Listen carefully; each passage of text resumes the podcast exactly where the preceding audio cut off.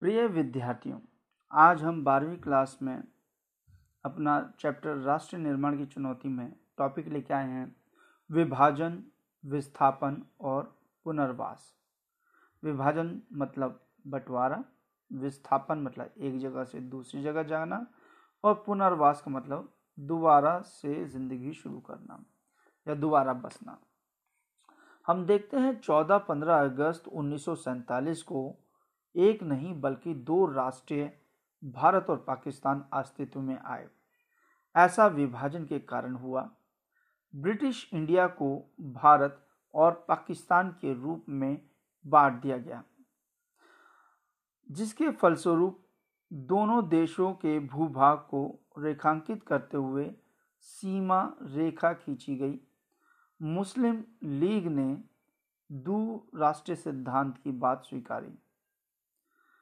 इस सिद्धांत के अनुसार भारत किसी एक कौम का नहीं है, बल्कि हिंदू और मुसलमान नाम की 2 कौमें इस देश में हैं।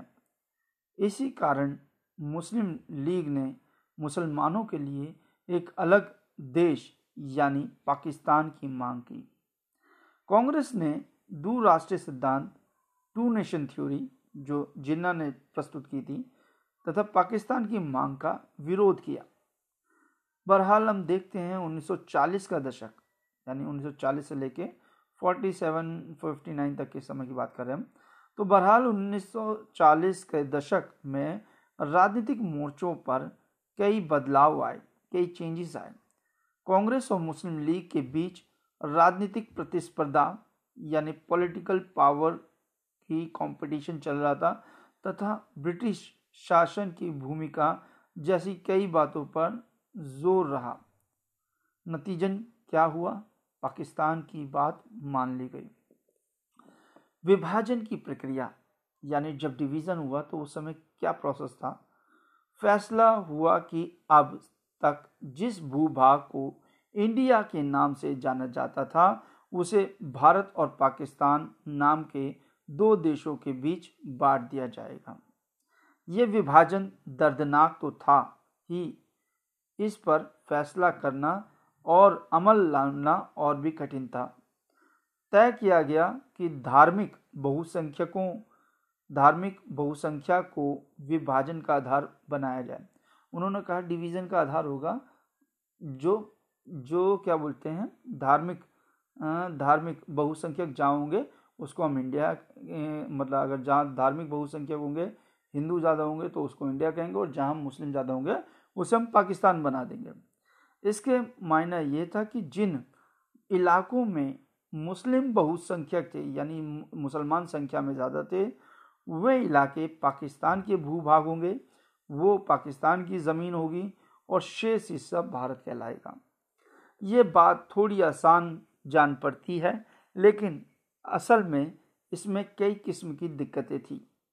पहली दिक्कत तो ये थी कि ब्रिटिश इंडिया में कोई एक भी इलाका ऐसा नहीं था जहां मुसलमान बहुसंख्यक हों, यानी इंडिया में ऐसी कोई जगह नहीं थी जहां मुस्लिम जो लोग हैं मेजोरिटी में हों। ऐसे 2 इलाके थे बस जहाँ पे हम कह सकते हैं मुस्लिम आबादी ज़्यादा थी।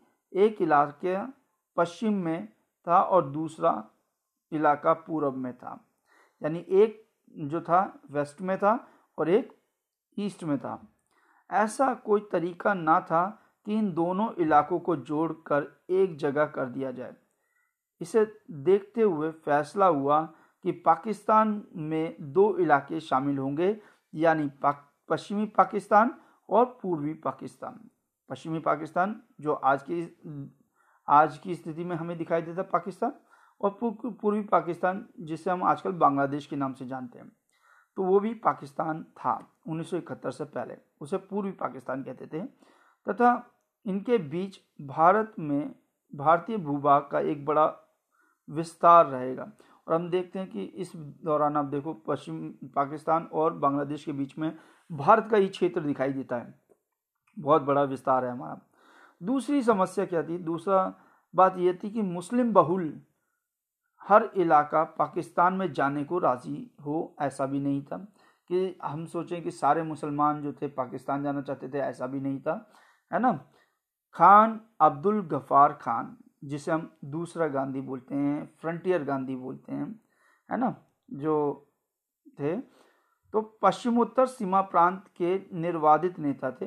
पश्चिमोत्तर सीमा प्रांत यानी नॉर्थ वेस्ट फ्रंटियर लाइन के वो नेता थे अब्दुल गफ़ार खान। उनकी प्रसिद्धि सीमांत गांधी के रूप में थी और वे दो राष्ट्रीय सिद्धांत के एकदम खिलाफ थे, यानी टू नेशन थ्योरी जो जिन्ना ने दी थी उसके बिल्कुल खिलाफ थे, मुसलमान होने के बावजूद भी। संयोग से उनकी आवाज़ को अनदेखी की गई और पश्चिमोत्तर सीमा प्रांत को पाकिस्तान में शामिल कर लिया गया और उनकी बात को अनदेखी की गई अब्दुल गफ़ार खान की, और जो पश्चिमोत्तर सीमा प्रांत था उसको पाकिस्तान में मिला लिया गया। तीसरी समस्या भी विकट थी। ब्रिटिश इंडिया के मुस्लिम बहुल प्रांत पंजाब और बंगाल में अनेक हिस्से बहुसंख्यक गैर मुस्लिम आबादी वाले थे। गैर मुस्लिम मतलब जो मुसलमान नहीं हैं, यानी हिंदू थे, सिख थे, पंजाबी थे, मगर मुसलमान नहीं थे, ना। ऐसे में फैसला हुआ कि इन दोनों प्रांतों में भी बंटवारा धार्मिक बहुसंख्यक के आधार पर होगा और इसमें जिले तथा उससे निचले स्तर की प्रशासनिक इकाइयों, प्रशासनिक हलकों को आधार माना जाएगा। तो 14 और 15 अगस्त 1947 की मध्यरात्रि तक ये फैसला नहीं हो पाया था। इसका मतलब ये हुआ कि आज़ादी के दिन तक अनेक लोगों को ये पता नहीं था कि वे भारत में हैं या पाकिस्तान में हैं। पंजाब और बंगाल का बंटवारा विभाजन की सबसे बड़ी त्रासदी साबित हुई। त्रासदी बोलते समस्या, परेशानी, है ना। इस समस्या से जुड़ी एक चौथी और विभाजन की सबसे अबूझ कठिनाई थी अल्पसंख्यकों की थी, यानी जो संख्या में कम है। सीमा के दोनों तरफ यानी बॉर्डर के दोनों तरफ अल्पसंख्यक थे। अल्पसंख्यक जो संख्या में कम थे, जो पाकिस्तान में हिंदू अल्पसंख्यक हो गए और इंडिया में मुस्लिम अल्पसंख्यक हो गए, सिख अल्पसंख्यक हो गए, है ना, इस प्रकार। मगर इस समय हम बात करेंगे, मुसलमानों की बात कर रहे हैं, तो अल्पसंख्यक थे। जो इलाके अब पाकिस्तान में हैं वहाँ लाखों की संख्या में हिंदू और सिख आबादी थी। जो इलाके अब पाकिस्तान में हैं हम देखते हैं उसमें ज़्यादातर जो लोग थे वो हिंदू थे और सिख थे।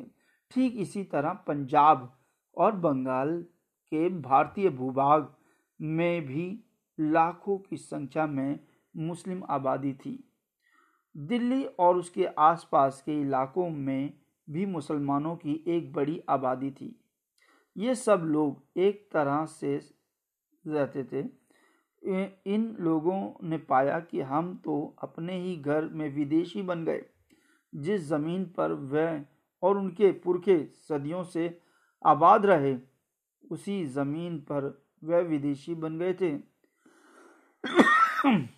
जैसे ही ये बात साफ हुई कि देश का बंटवारा होने वाला है, वैसे ही दोनों तरफ के अल्पसंख्यक जो संख्या में कम थे पर हमले होने लगे, है ना, दोनों तरफ से। कोई भी इस बात का अनुमान नहीं लगा सकता था कि ये समस्या विराट रूप धारण करने जा रही है, यानी विशाल रूप धारण करने जा रही है, मारकाट। इस कठिनाई से उभरने के लिए किसी के पास कोई योजना नहीं थी, प्लानिंग नहीं थी।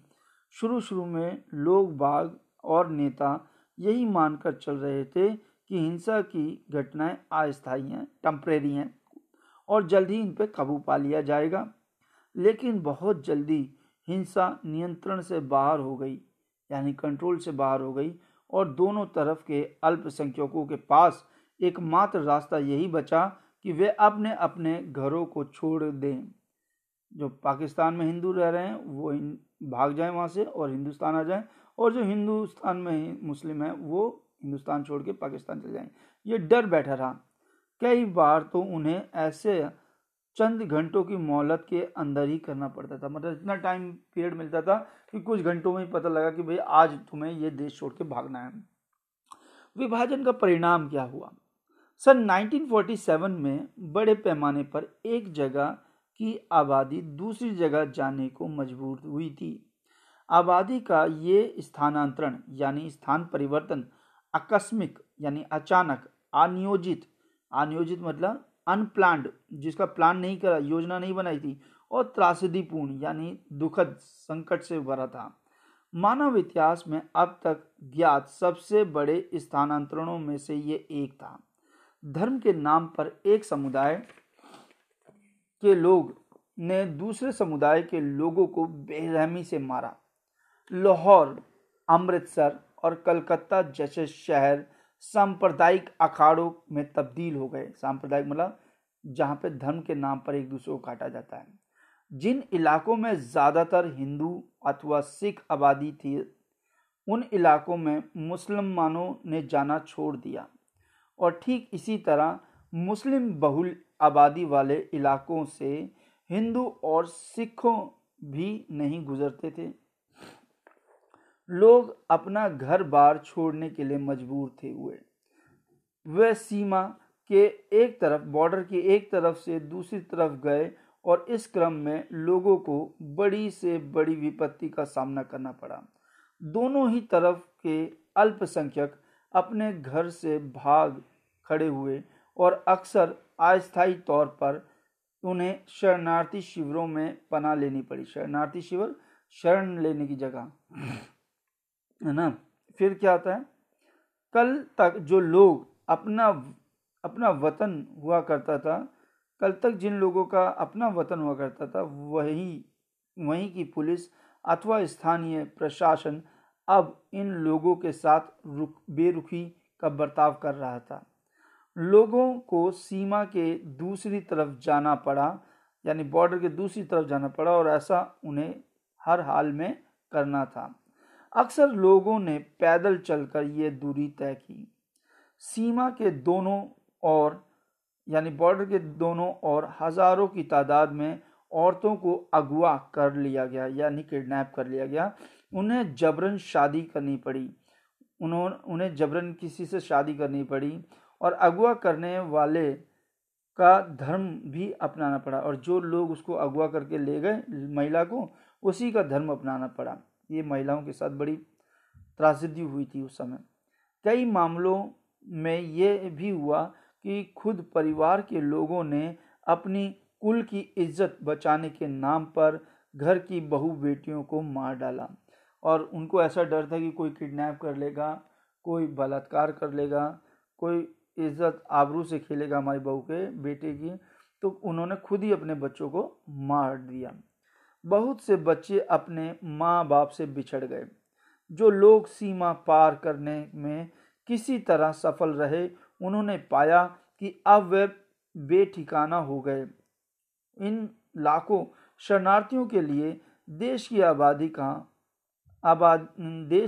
इन लाखों शरणार्थियों के लिए देश की आज़ादी का मतलब था महीनों और कभी कभी सालों तक किसी शरणार्थी शिविरों में जिंदगी काटना। भारत और पाकिस्तान के लेखक, कवि और फिल्म निर्माताओं ने अपने उपन्यासों, लघुकथा, कविता और फिल्मों में इस मारकाट का दृश्य को जिक्र किया। देखते हैं, हम बहुत सारी फिल्मों में दिखाते हैं किस प्रकार दिखाया गया।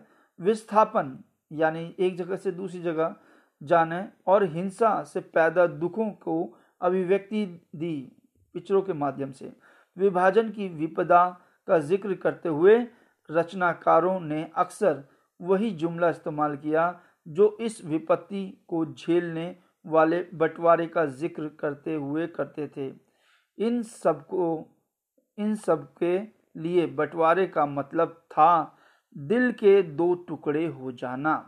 विभाजन में सिर्फ संपदा यानी पैसा, देनदारी और परिसंपत्ति यानी प्रॉपर्टी का ही बंटवारा नहीं हुआ। इस विभाजन में दो समुदाय जो अब तक पड़ोसी की भांति रहते आ रहे थे हिंसक अलगाव के शिकार हो गए, यानी एक दूसरे के प्रति उनका नज़रिया एक दूसरे का खून बहाने का हो गया। वित्तीय संपदा यानी पैसे के साथ साथ टेबल, कुर्सी, टाइपराइटर और पुलिस के वाद्य यंत्र जो बाजा बजाने वाले यंत्र होते हैं तक का बंटवारा हुआ था जब पार्टीशन हुआ। सरकारी और रेलवे के कर्मचारियों का भी बंटवारा हो गया। अब तक साथ साथ रहते आए दो समुदायों का ये एक हिंसक और भयावह विभाजन था।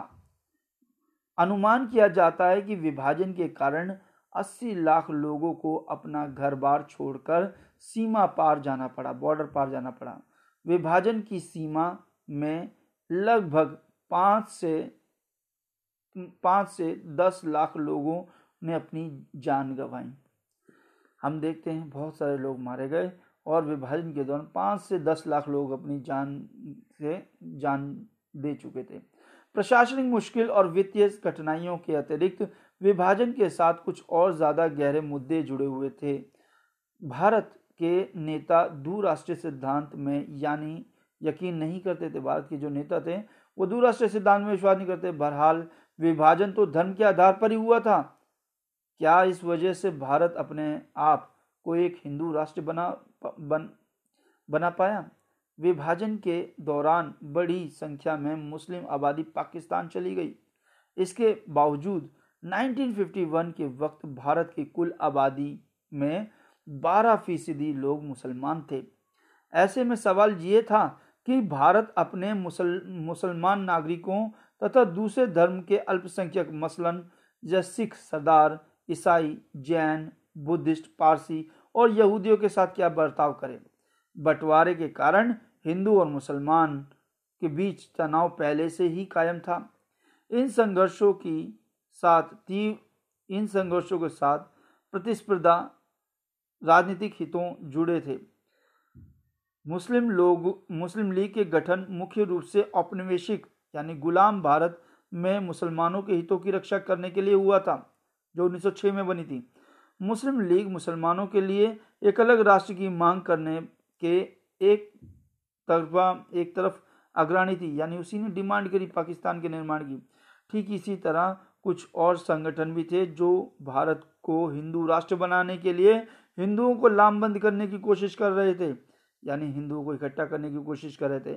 बहरहाल भारत की कौमी सरकार ने अधिकतर नेता सभी नागरिकों को समान दर्जा देने के हामी थे। मगर हम देखते हैं भारत के जो नेता थे वो सभी नागरिकों को समान दर्जा देने के हामी थे, चाहे नागरिक किसी भी धर्म का हो। वह भारत को एक ऐसे राष्ट्र के रूप में नहीं देखना चाहते थे जहां किसी एक धर्म के